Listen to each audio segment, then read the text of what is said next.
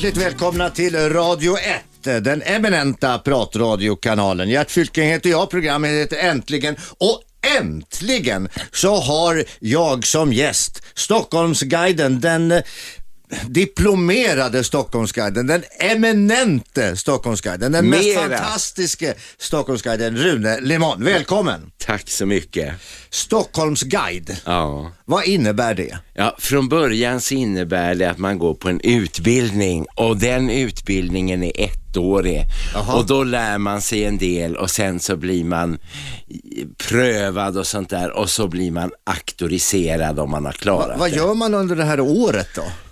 Ja, alltså man ska lära sig så mycket som möjligt om Stockholm och man lär sig och lär sig och man proppar i sig. Det var som att ta studenten en gång i världen. Man Jaha. bara jobbar och jobbar och jobbar.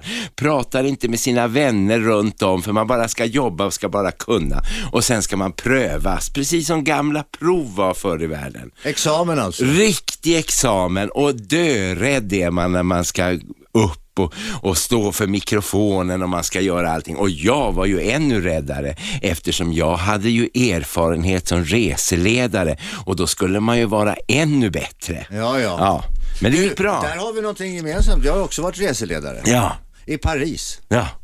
Inte dumt va? Nej. Och jag har också guidat, jag började med att guida i Paris. Men vet du vad som hände under min eh, korta reseledarkarriär? Nej, Helt plötsligt, våren 1968 är jag där. ja. Så blir det ju inbördeskrig i Paris.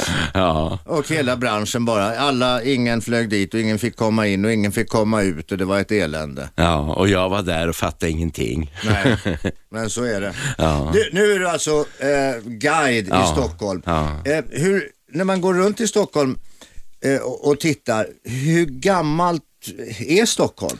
Alltså det är så Av här. det som finns kvar så att säga. Ja, eh, det finns ju alltid rester ifrån 1300-talet. Okej. Jag menar, vi, ska, vi firar ju ett år i födelsedag 1253. Jaha. Ja, och det är ju över 760 år sedan. Ja, va? det får det väl bli. Och, och det är inte mycket, det är ju bara stenar och sånt som är kvar. Jag, jag brukar få såna här frågor när de ska ringa och inte vet svaret. Vad är Stockholms äldsta byggnad? Vet du vad jag svarar då? Nej. Bromma kyrka. Det var ju ingen som ville höra. Men det ligger ju i Stockholm idag. Men Bromma kyrka, det är ju en nybyggd historia. Nej, det är en gammal rundkyrka ute i Bromma. Den är äldre än allt annat. Men, men, Solna kyrka då? ja, den är också gammal. Men jag tror Bromma är ännu äldre, förstår du. Ja. Men du, Ja. eh, Men annars så brukar man väl säga att det är Storkyrkan eller Riddarholmskyrkan, för den ja. står ju kvar fortfarande. Och det, det du, får jag finns... fråga en sak? Eh, du, gick i Solna läroverk. Ja, precis. Hade min pappa som rektor. Ja, Bara och som som- kemilärare Som också. kemilärare ja. Och du fick lära dig att veta hut. Nej, man var ju så skraj för honom så man behövde ju inte veta hut. Man bara satt där och så visade han någonting. Han gjorde någon fyllehund gjorde han på kemin. Jaha. Ja, men jag var ju bara skraj. Men du, tog du studenten i Solna? Ja, jag tog studenten i Solna. Men på riktigt alltså? Ja, alldeles på riktigt. Och det är just därför jag kan jämföra den här guideexamen Ja, ja. med att ta studenter. Vet, man hade prov och man visste ju inte ens då om man skulle bli ge att man skulle få gå ut där på trappan. Nej, Så nej, var det och det fick jag. Ja, vad roligt. Du, var, var bodde du i Solna någonstans? Jag bodde i, eh, vad bodde jag? Centralvägen där Okej. Solna centrum är. Just det, just det, där bodde du. Jag bodde på Sjövägen. Mm. Ja, ja, det vet man ju. det vet man ju. Där bor rektorn. ja och hans ohängde son Gert. Ja, men du var ju ett helt år äldre än jag Ja, det så att var du var ju mycket på- stor. Det var väldigt stor skillnad det. Det var mycket på Ja, den tiden. de tittade man upp på med vördnad. Ja, det får fort, göra fortfarande. Men du Rune, eh, det, här, det måste ju vara ett intresse i botten det här att, att eh, någon form av historiskt intresse i botten. Va? Nej, vet du vad mitt intresse är i botten? Jag tycker om att förmedla kunskaper. Det är mitt intresse i botten. Mhm. Jag tycker det är kul att lära folk saker och ting. Ja, ja. Men du måste tycka att det är kul att lära dig själv också. Oh ja. Nyfikenhet. Ja, ja, det är hela tiden en nyfikenhet. Du vet att jag kan ju inte gå eh, vare sig här i Stockholm eller någon annan stad utan att fundera, vad är det där? Varför ser det där ut på det sättet? Vad har det varit från början? Och så tar man tag i någon människa och de vet ju aldrig Nej. någonting så att Men säga. vet du, det där hände mig faktiskt i Göteborg. Jag, jag, jag satt och väntade eh, på ett ställe, eh, på ett litet torg och där var det en staty. Och eh, eh, ja, jag där och väntade på mina kollegor Roger och Titti. Mm. Vi sände ner från Göteborg då på den tiden, eller just då och sen så kom de så småningom. Men innan det så, så var det en, en kvinna som stod och väntade där. Också, man märker ju på en person om de väntar och står och tittar sig lite oroligt omkring och undrar, tittar på klockan och dyker de aldrig upp snart. Så jag frågade henne, du, eh, den här, är du härifrån stan? sa jag. Ja, ja, ja. Eh, Vad, vad är det här för staty? Sa jag, frågade jag henne sen vi stod nedanför. Ja, då berättade hon det. Och en lång harang om den där statyn. Jaha, sa jag, vad spännande, vad, vad mycket du vet. Ja, sa hon, jag är lärare. Nej men vad roligt. Ja, ja, sa jag, jag är elev. Ja. Jag älskar att att liksom få svar på frågor. Det är det bästa. Ja. Nyfikenheten, Ja. den driver människan framåt. ja, jag tror det också. Ja, men det är den som gör nya upptäckter. Ja. Förändrar. Och sen, sen är det ju här i Stockholm, alltså när man tittar på allting, nu är det ju så här när man blir auktoriserad guide så är det mest för att ta hand om de utländska gästerna Okej. på olika språk. Och de utländska gästerna vet ju inte så mycket om Stockholm så man behöver ju inte kunna så väldigt mycket för att tillfredsställa deras behov. Men med åren så har jag, jag bildar ju ett företag tillsammans med en kollega som vi har eh, Stolta stad, Iris Elfsberg och jag va? Ja, ja. Och vi gör stadsvandringar och det blir bara mer och mer. Men du, har du, har du, de här utländska turisterna som kommer, det, är det sådana som, som går i land från, från Skeppsbron och går upp i Gamla stan eller? Idag är det ju så att en jättestor del utav turismen är ju kryssningsturismen. Ja. Och eh, de stannar ju en dag i Stockholm för det mesta. Och de ska ju ha det bästa utav Stockholm och då får de Gamla stan och de får Vasa och de får Stadshuset. Och det får de alla fem fartygen med allihopa på en gång. Så de får ju lära sig att stå i kö också. Ja, ja. Och det får ju vi guider också göra. Hur många, hur många eh, människor kan du ta i en grupp? Ja, jag säger att sitter man i en buss så kan det ju vara en dubbeldäckare med två, men då får de inte gå ut för att man går ju inte gärna ut med 80 personer. Nej, nej. Jag menar, det rör sig ju inte, men vi hade ju vattenfestival en gång i världen. Ja, just det. Och då hade vi, då deltog eh, Iris och jag med Stolta stad då i det här och vi gjorde stadsvandringar i Gamla stan och folk bara kom. Det var ju dessutom gratis. Va? Ja, ja. Och då kunde det vara upp till 80 personer som kom.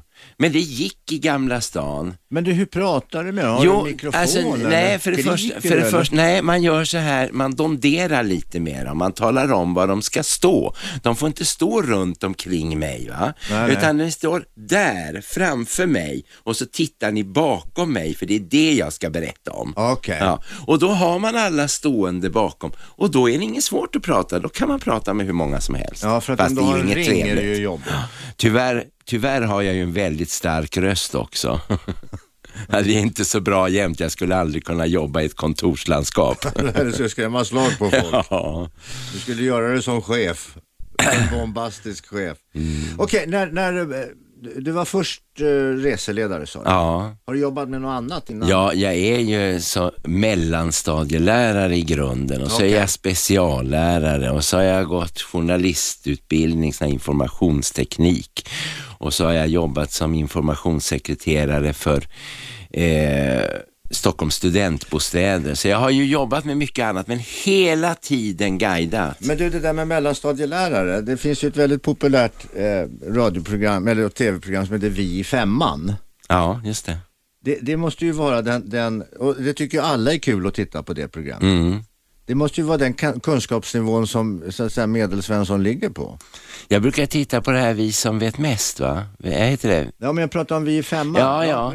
Men du menar att det är kunskapsnivån? Jag tittar inte så ofta på, på Nej. Vi i femman, så jag tittar på Vi som vet mest och det tycker jag är en sådär massor med tokiga frågor om allting. Ja. Är du allmänbildad? Ja, det tycker jag. Nej, jag in, nej, kan man inte säga. Det finns ju en del områden som jag inte känner till alls. Nej, som, nej. som till exempel nutid, de filmer som går nu och vara Angela Jolie, vem hon är gift med och sådana där saker. Vet du inte det? Nej, men jag vet att hon heter Angela Jolie. Men du, ja, men, men följer du med i tidningar och debatter och? Ja, det måste man ju göra i och med att man ska förmedla det här till människor som kommer hit. Mm. Så, så man eh, är ju med på allting som händer så man vet om det är någonting. Men man behöver inte ta sådana här senaste händelser för det läser ju alla. Vi har ju tv på rummet så att säga när man Men åker du, runt. när, när, hur många språk? Hur många språk? Ja, jag hade tre språk från början, tyska, engelska, franska. Men franskan blev lite för sällan så jag har tagit bort franskan. Så jag guidar på tyska och Men vi engelska. behöver inga fransmän hit. de pratar engelska i alla fall. Nej, det gör de inte alls det. De, de, de är, jag gillar inte fransmän. Du är alldeles jävlar. för kategorisk. Ja, det måste vara. Det måste vara. Ja. De, de har sina fördelar de också. Och Ja. du vet att det finns de som kan prata franska. Engelska med. Engelska, ja. ja. Mm. Men de är få. Men du, eh, då kommer de här alla i land och tar du emot dem. Vad, vad, vad, kommer de då till? Ja, då kommer de. De är spårade inifrån. De kommer in och de har siffror på sig och de går och sätter sig i en buss. Okej. Och sen säger jag välkommen till Stockholm och presenterar chauffören. Och så åker man runt och gör de här sakerna som de har på sitt program. Var börjar man någonstans? Ja, det, det man kan inte säga, man, man, man ska ha vissa saker i ett grundprogram och det är våra vackra utsikter. Och det är en liten promenad i Gamla stan och så är det oftast Vasa och Stadshuset, besök på dem. Då, då har man fått the highlights av Stockholm. Men det har ju nästan alla sett. Nu kommer ju folk för andra gången till Stockholm Ja. och de vill ha mer saker. Jag blev lite förvånad en gång, när, det är rätt många år sedan nu. De kommer ju med sina stora båtar och så kan de välja olika program och så väljer de en båttur runt Stockholm. Ja, men det är fint. Ja, det är jättefint. Jag är med Rune jättefint. Lemon, du lyssnar på Radio 1. Rune är auktoriserad Stockholmsguide. Vi ska prata mer. Vi ska prata om de hemliga ställena och svartklubbarna som bara Rune känner till alldeles strax. Äntligen! Samtal med hjärt.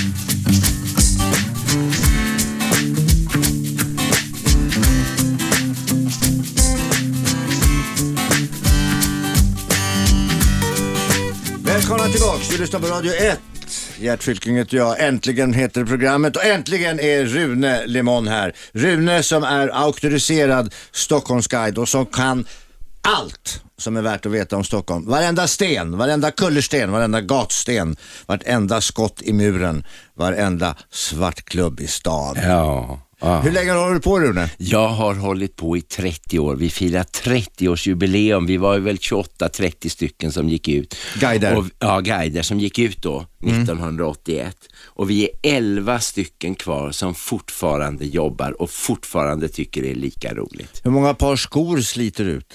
Ja, bara ett par per, per säsong. Ja, ja, Ja. men det är avdragsgillt hoppas jag. Ja, det hoppas jag också. Men det, kan, man, li- kan man livnära sig på att vara stockholmska?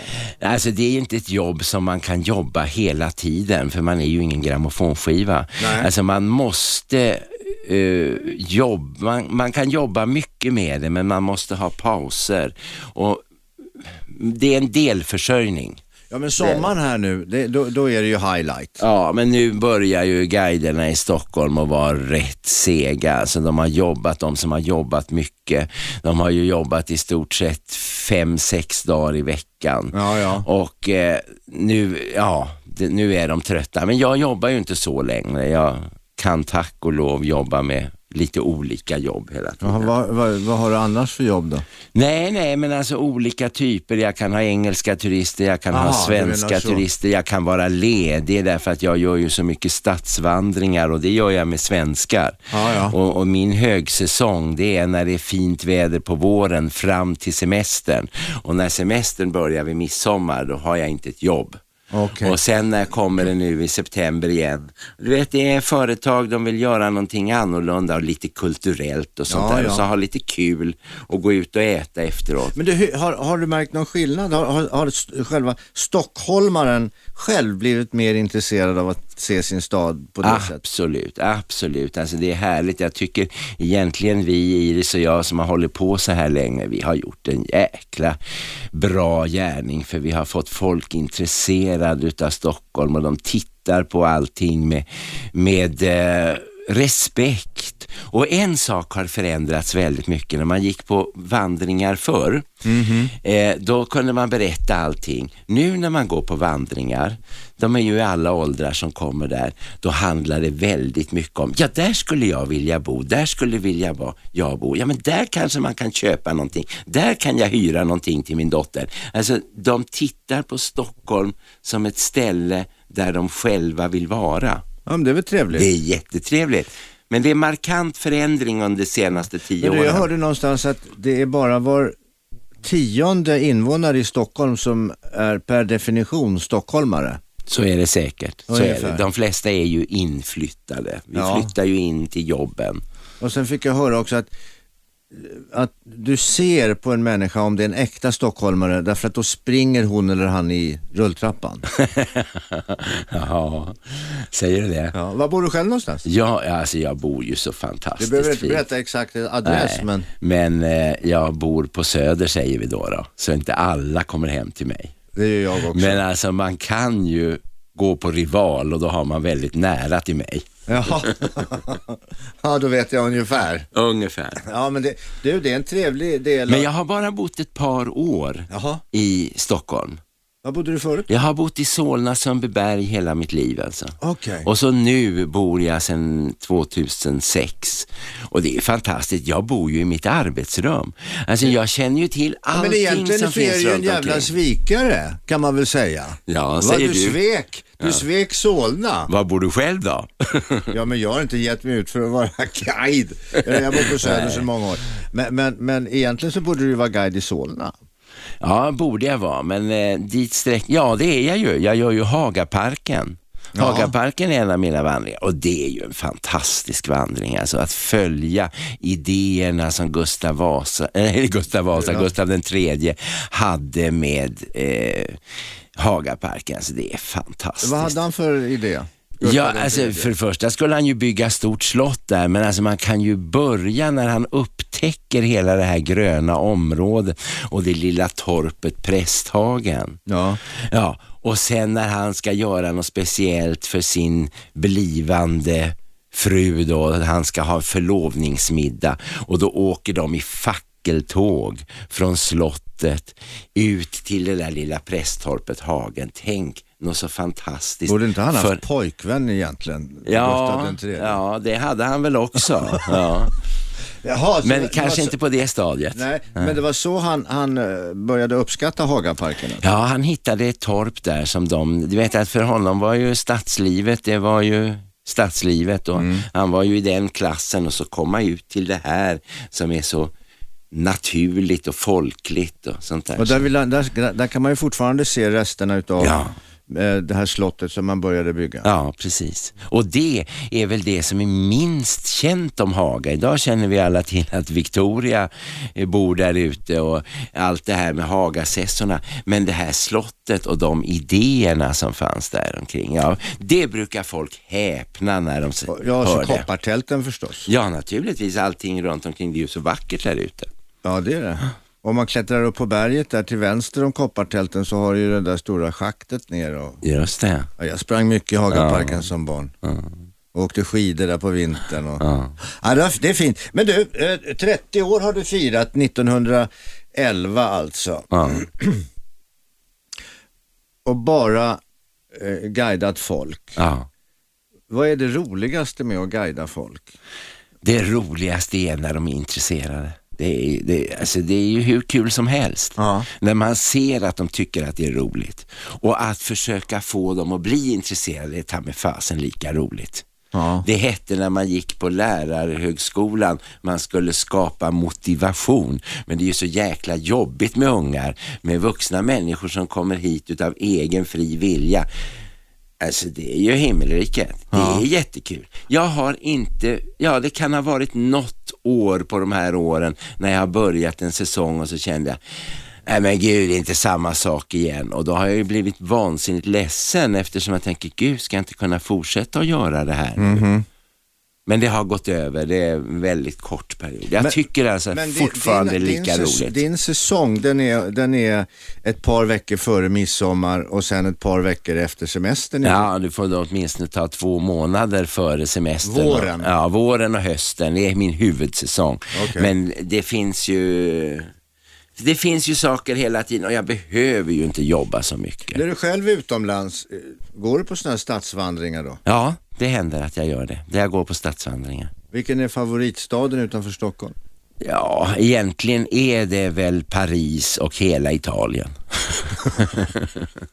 det finns ju inte en, finns ju inte en otrevlig stad i Italien. De är ju alla lika underbara och nu senast var jag i djupet på Milano och då upptäcker jag att den där stora, stora staden, den är ju lika mysig som minsta lilla stad i Toscana. Ja, så kanske det är. Jag pratar med Rune Lemon, guide, Stockholms guide med specialitet att få människor intresserade av vår vackra, får vi väl säga, huvudstad. För den är väl nästan vackrast i världen va? Ja, alltså det känner man ju utav alla utländska gäster. De är förvånade över hur vackert det var och hur lite de visste om hur vackert det var. Och jag är säker på att det, de bästa ambassadörerna för att få hit turister, det är de själva. För de kommer hem och säger det var fantastiskt. Och får de en bra guide, ja då är det ju toppen. Och en bra guide får de om de får Rune Lemon. Vi är strax tillbaka, vi ska höra mer. Vi kommer, ju- han ju aldrig med det här med Svartklubbarna. Rune. Vi kommer strax tillbaka, häng kvar. Äntligen! Samtal med hjärt.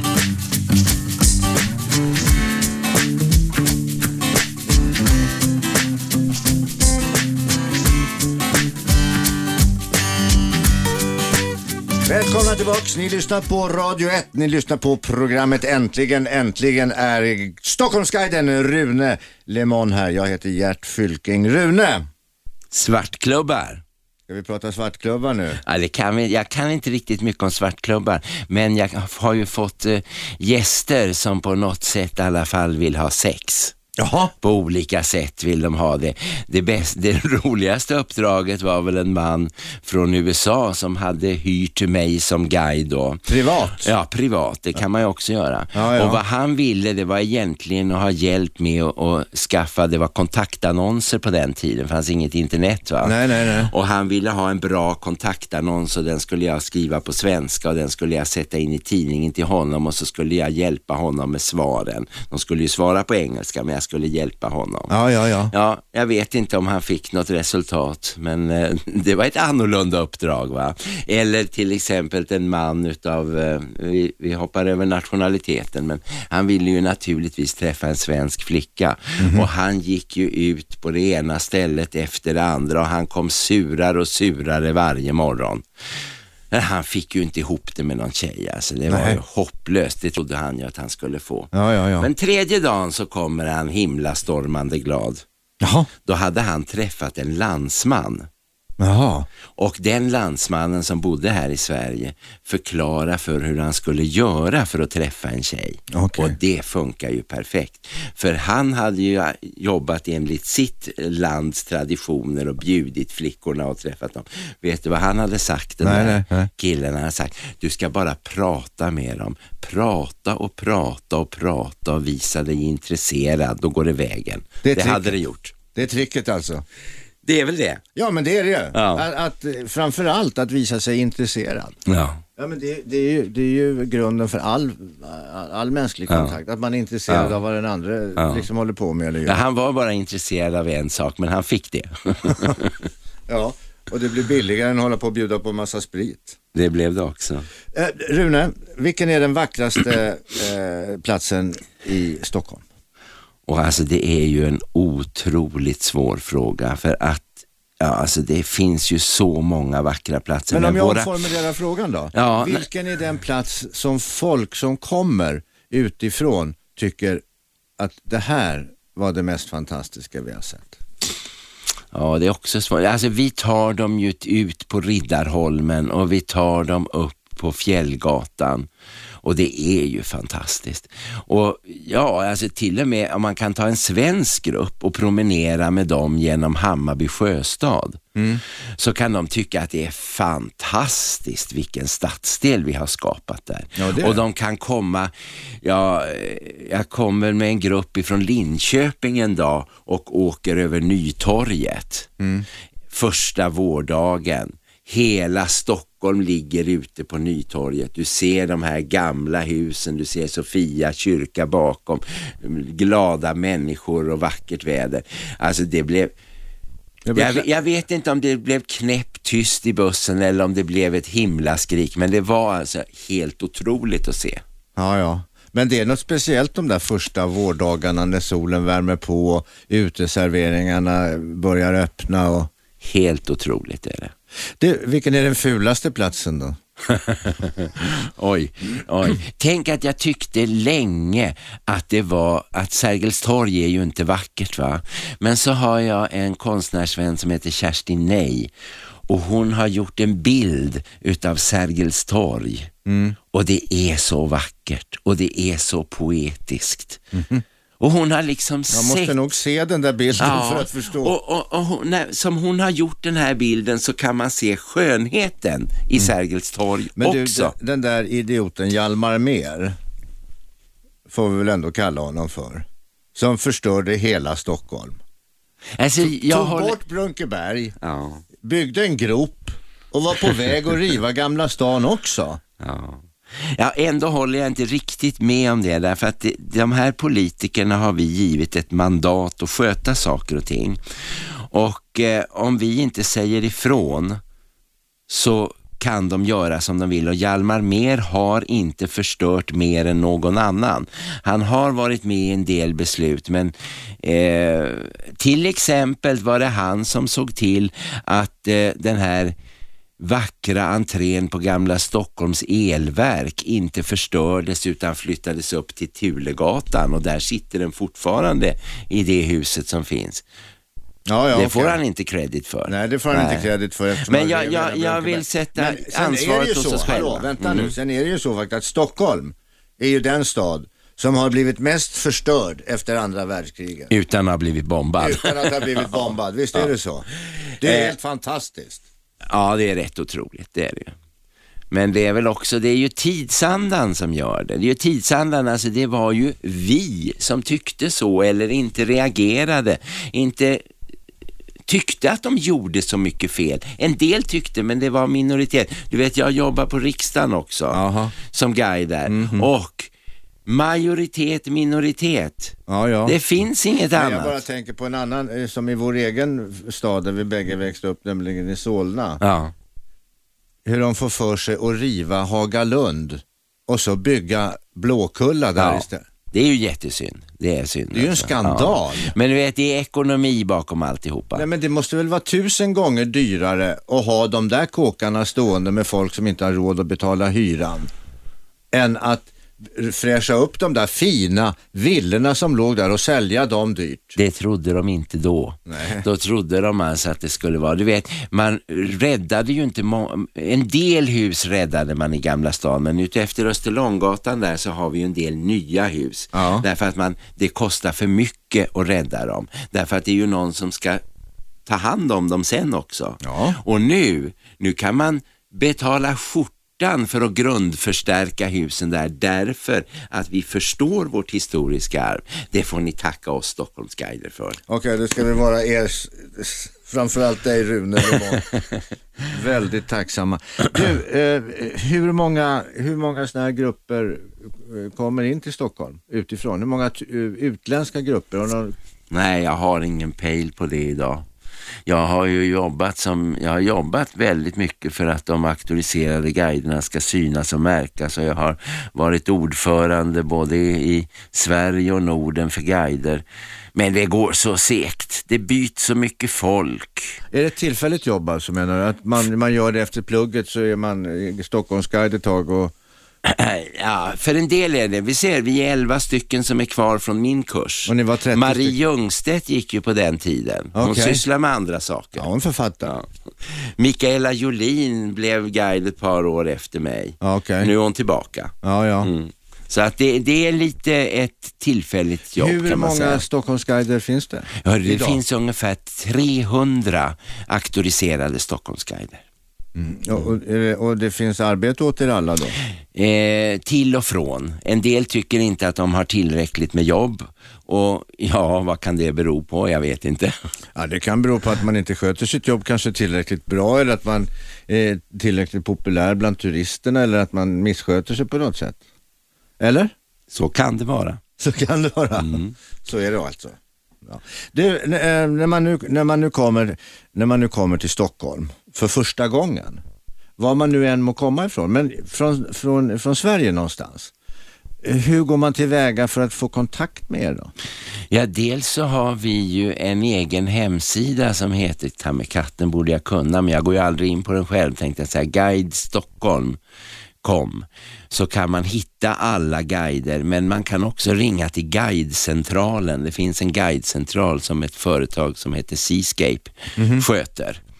Eh, och de kan alltså boka en guide men har man fått kontakt med en guide så kan man sen ta kontakt med guiden själv. Men alla, de här, alla hotell och sånt där har väl information? Ja, vi, vi ger ut en uh, guidematrikel varje år och den sprider vi till hotell och sånt där så att de har den så att de kan ta kontakt med oss. Så de etablerar kontakt med några guider. Du vet, det är mun till mun, vad man trivs med, vem man tycker, vem som gör det bra och sen har de det ett par år och sen blir det någon annan. Får man dricks? Ja, det händer att man får dricks men det är inte lika vanligt idag som, som det var förr. Du går inte runt med en hatt efteråt? Nej, definitivt inte. Och eh, det kan vara dricks och den är oftast beordrad i sådana fall. Jaha. Så det är inte så roligt. Eh, men eh, man kan få dricks och det har, det har ju förändrats det dricksklimatet förstås. Naturligtvis så mycket människor som reser och sånt. Eh, de har ju betalat för servicen. Ja, jag- Men man säger ju faktiskt aldrig nej till dricks, det gör man Nej, inte. det är ju dumt. Om det är en krona eller om det är hundra kronor. Men, men eh, kan man livnära sig på att vara guide? Man kan Om man delvis, lever, om man lever sparsamt. om man lever mycket sparsamt och inte har en familj att försörja och barn att försörja så kan man kanske leva på att vara guide. Men kan man vara guide hela året? Nej, man kan inte jobba hela året. Det finns inte jobb hela året. Finns det inga vinterturer? Jo, det finns det också, men jag menar om du tänker på att det finns närmare 300 auktoriserade Stockholmsguider så finns det ju inte jobb till alla under hela året. Det Men det måste inte. finnas intressanta platser menar jag även Jo, under vintern. jo, jo, men det finns ju intressanta guider att ta kontakt med också och det är för många intressanta guider och för få gäster. Och sen är det under den här högsäsongen, då är det inte tillräckligt med guider så det är en väldigt svår balansgång. Okej. Väldigt Du, svår. vi- vilket är ditt favoritföremål att prata om? Eller byggnad? Ja, alltså det är ju alltid lika roligt att visa Stockholms stadshus. För det är så mycket idéer där bakom. Ja. Och det finns så mycket att prata om och det är jättekul. Men för tillfället så är det Lilla Essingen och Vällingby som är roligast att visa. För det har jag upptäckt på de gäster som jag visar Vällingby. Ja. Jag tänker på eh, Lärarförbundets pensionärer som har varit ute med mig där och gått och tittat och sen efter den här visningen så säger två damer, ja här ute jobbade vi och vi åkte hit och vi gick dit varenda dag i 30 år. Jag har aldrig sett de här sakerna du pratar om. ja, men det är väl roligt. Ja, det är underbart. vet du en sak? Jag kommer ihåg när Vällingby invigdes, Ja, för då var jag där. Ja, På ja till och med det. Ja. Då kan jag berätta det nästa gång när jag kommer. Ja. En av besökarna var Gert Fylking. Den där dagen när det var 75 000 människor Just där det, ute. då var jag där. Det var, därför att jag, min min pappa som var rektor i den skola där du gick, han var väldigt intresserad av sånt där, så allt skulle man springa på hela tiden. Men vad, vad hittar du på Lilla Essingen då? Ja, alltså Lilla Essingen har ju byggts om nu. Eh, Skandia sålde ju sin mark där och så har det blivit bostäder så det har flyttat in fullt med människor på, Ja. på Lilla Essingen. Och bakgrunden till Lilla Essingen är ju så fantastisk också. Alltså det har ju varit dels den stora Electroluxindustrin och Ja, så det. Primus och det här. Ja, det. och när man börjar att gräva i det här och så går runt och tittar och man går alltså runt på en timme och har sett allting och de som jobbar där ute Mm. de har ju luncher och de som joggar eller som promenerar snabbt de tar halva lunchen och promenerar också. Ja, Det är, det är otroligt fint där ute. Jag, jag har inte varit där på Nej, länge. nej. Det är dags att ta sig dit. Jag får Ja, ringa det är dig så tar du och jag varandra i hand och så går vi runt. Ja, ja, Vad trevligt vi ska ha. ja, fantastiskt. Du, eh, jag har en liten speciell fråga sen också. Om det är någonting som, något, något säreget som du skulle vilja berätta om. Vi, vi, och jag vet vad det är nämligen. Det är väldigt spännande och vi sitter ganska nära denna specifika plats. Jag pratar med Rune Lemon, Stockholmsguide, auktoriserad Stockholmsguide. Vi är strax tillbaks. Då ska ni få reda på ett väldigt, nästan som en hemlighet. Det är ju inte klokt mitt i stan.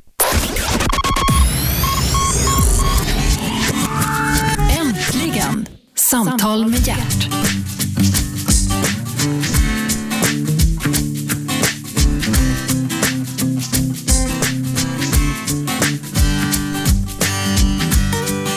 Välkomna tillbaks, du lyssnar på Radio 1, du lyssnar på programmet Äntligen eh, med Gert Fylking och äntligen så är Rune Limon här. Då undrar ni, vem fan är Rune Limon? Jo, Rune Limon är sedan 30 år diplomerad, auktoriserad Stockholmsguide som numera tycker att det vackraste stället och mest intressanta stället i hela Stockholm fick vi reda på alldeles nyss. Lilla Essingen! Här har man trott att man har bott på Södermalm och att det ska vara intressant. Eller att man har vandrat omkring i Gamla stan och att det skulle vara intressant. Eller Hagaparken. Nej, det blev Lilla Essingen. Eller Vällingby. Ingen skugga må falla över dessa platser. Men ändå, du förvånar Rune. Ja, jag förvånar mig själv också för jag får ju ofta frågan om vad jag tycker är vackrast och intressantast och roligast att visa och sånt där. Och det är oftast det jag senast har lärt mig. Ja, ja. För jag blir ju så förvånad att det alltid har så mycket bakom sig. Tänk på Blasieholmen. Ja. Va? Den är hur intressant som helst. Men det kan man ju inte ana när man ser den där lilla koloss, eller den kolossen där. Där finns ju det bäst bevarade 1600-talspalatset i Stockholm. Det har de flesta inte sett. Men Vilket det, är det? det är Båtska palatset där frimurarna håller till. Jaha, ja, de är då överallt. Ja, det är de nog. De tar, tar de bästa platserna Ja. de. Men du, eh, hade vi kommit fram till vilket som var den fulaste platsen i Stockholm? Eh, Det fanns ingen va? Nej, det finns ju ingenting. Det finns ju något vackert i allt, även i Bryssel. jag tyckte länge Bryssel var fallfärdigt, men det finns alltså, är man på rätt humör och allt sånt där blir allting Ja, vackert. och inte har trampat i allt för mycket hundskit. Ja, Prata om Bryssel, Belgiens huvudstad. Men, men ja, det där har ju förändrats mycket med hundar. Man, eh, jag har ju själv hundägare, vi plockar ju upp hundbajs numera. men inte cigarettfimparna. Nej, men det kommer nog. Jag tror det kommer. Det kommer nog, därför det där kommer nog att, och, därför att hundbajs i all ära, det är lite kletigt att, att trampa i, men cigarettfimparna, de, framförallt filtrerna, de blir ju liggande 50 år innan de har Det stämmer det. Ja. Så Det är väl i så fall en miljöfara, medan hundbajs det är ju bara gödsel. Ja. Men du, Rune, Mm. Rune Lemon, eh, auktoriserad Stockholmsguide. Någonting som ingen av oss egentligen känner till. Kan du berätta det? Då? Ja, det där är också sånt som jag frågat, något som folk inte känner till och då kommer jag ju aldrig på något just för jag måste stå där för att veta det och då sitter vi ju här i eran byggnad, i eran studio och ut genom fönstret så ser jag ett hus och det såg jag ju när jag gick hit också med vackra runda torn som om det vore Gripsholm Ja. och i tegel och små rutiga fönster som om det var 1600-talet. Ett väldigt vackert hus. Och det vet nog folk att det där tillhör Rosenlunds sjukhus idag. Men hur många vet att det är drottning Sofia och kung Oscars guldbröllopshem? Ja, De lät alltså bygga det här huset därför att de som hade firat guldbröllop och var gamla och inte kunde bo på egen hand, de skulle få en lägenhet i det här huset eller om de nu fick rum eller hur det fungerade. Jaha. Vilken fin tanke. Ja, vilken fin tanke va? Ja. Och det där, det där kan dölja sig bakom vanliga kvarter i Stockholm. Jag bor ju på Söder som sagt och där ligger Swedenborgsgatan. Och så ser jag ju att de där husen ser ju nästan slottslika ut. Och då får jag ju veta utav Norstedts gamla tryckeri va, att de en gång i världen byggde lägenheter för sina anställda där de fick bo och det finns de anställda som bor kvar där fortfarande. Hur får jag veta sånt där? Sånt står inte i några böcker. Nej, nej. Nej, men de är med på någon vandring som jag gör och så berättar de någonting och så berättar den andra något. Och... Då ska jag berätta en spännande sak för dig som du kanske inte vet. Ute i Midsommarkransen, som är, Ja. ja du vet, bakom Liljeholmen. Mm. Där ligger det ett hus som min kollega och gode vän Robert Aschbergs, är det farfar eller farbror, Mm. byggde. Han kallades för den rike, den- röde bankiren. Och han lät folk köpa lägenheter där för en krona. Ja, sånt där är ju helt otroligt. Va? Och sånt finns det massor utav. Och det lustiga med det där är att det är anledningen till att jag fick reda på det, det var att min dotter eh, skaffade sig en bostadsrätt där. Inte för en krona dock kan jag berätta, men, men det har stigit priset Ja. sedan. Men ändå, ja men sånt är ju väldigt Ja, intressant. det är helt fantastiskt och just sånt där. Alltså visst kan jag mycket om Stockholm, men det finns så mycket som jag inte kan och jag blir lika förvånad. Tänk när jag hade en, en man i 50-årsåldern som kom på en sån här vandring på, vid Höga Lid och så gick vi där och så tittade vi på ett fönster, visade med ett fönster upp och sa, vet du vad som har hänt där? Han hade levt där som barn. Nej, det vet jag inte. Och hans förtroende för mig som kunnare, det var ju helt borta. vet du inte vad som har hänt där? Nej, vet jag inte. Där utspelar sig ju grammofonmordet. Och så fick jag veta vad han visste. Och det är en otrolig historia hur jag har berättat det här vidare. Ja, ja, ja. Och hur folk har berättat när jag har hittat namn. Jag har fått tidningsartiklar om det från 46 som det då skedde, eller 49 eller vad det var. Och det står namn och så kan det stå någon i gruppen och säga, nej men gud, det där var en väninna till min mamma. Och så vidare. Ja, ja, ja. Och så talar någon om det på sitt, eh, var ute i eh, Hugebostäder, de hade varit på en vandring där och så sitter de i lunchrummet där och pratar om det här och säger det här namnet. Ja, men jag känner dem, de bor i Eskilstuna och så vidare. Och så kan man alltså hitta hur mycket som helst. Det kan man ju inte berätta och behöver inte berätta för så Nej, nej, roligt men är det det är inte. Men det är spännande att Och allt... hur man hittar ut i periferin Ja. och allting hör samman. Ja. Du, eh, Rune Lemon, eh, du ska ha ett stort tack för att du ville komma hit och berätta lite. Ja, det har varit jättekul. Som vanligt. Som vanligt. Och eh, vi ses ute på gator och torg. Ja, det gör vi. Och dig får man alltså tag på genom att Stoltastad.se stoltastad.se. Och du och jag Rune, vi ska ta en promenad på Lilla Essingen vad det lider.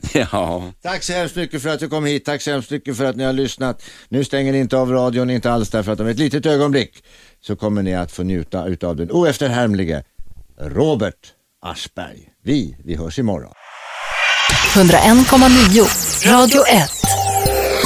Sveriges nya pratradio.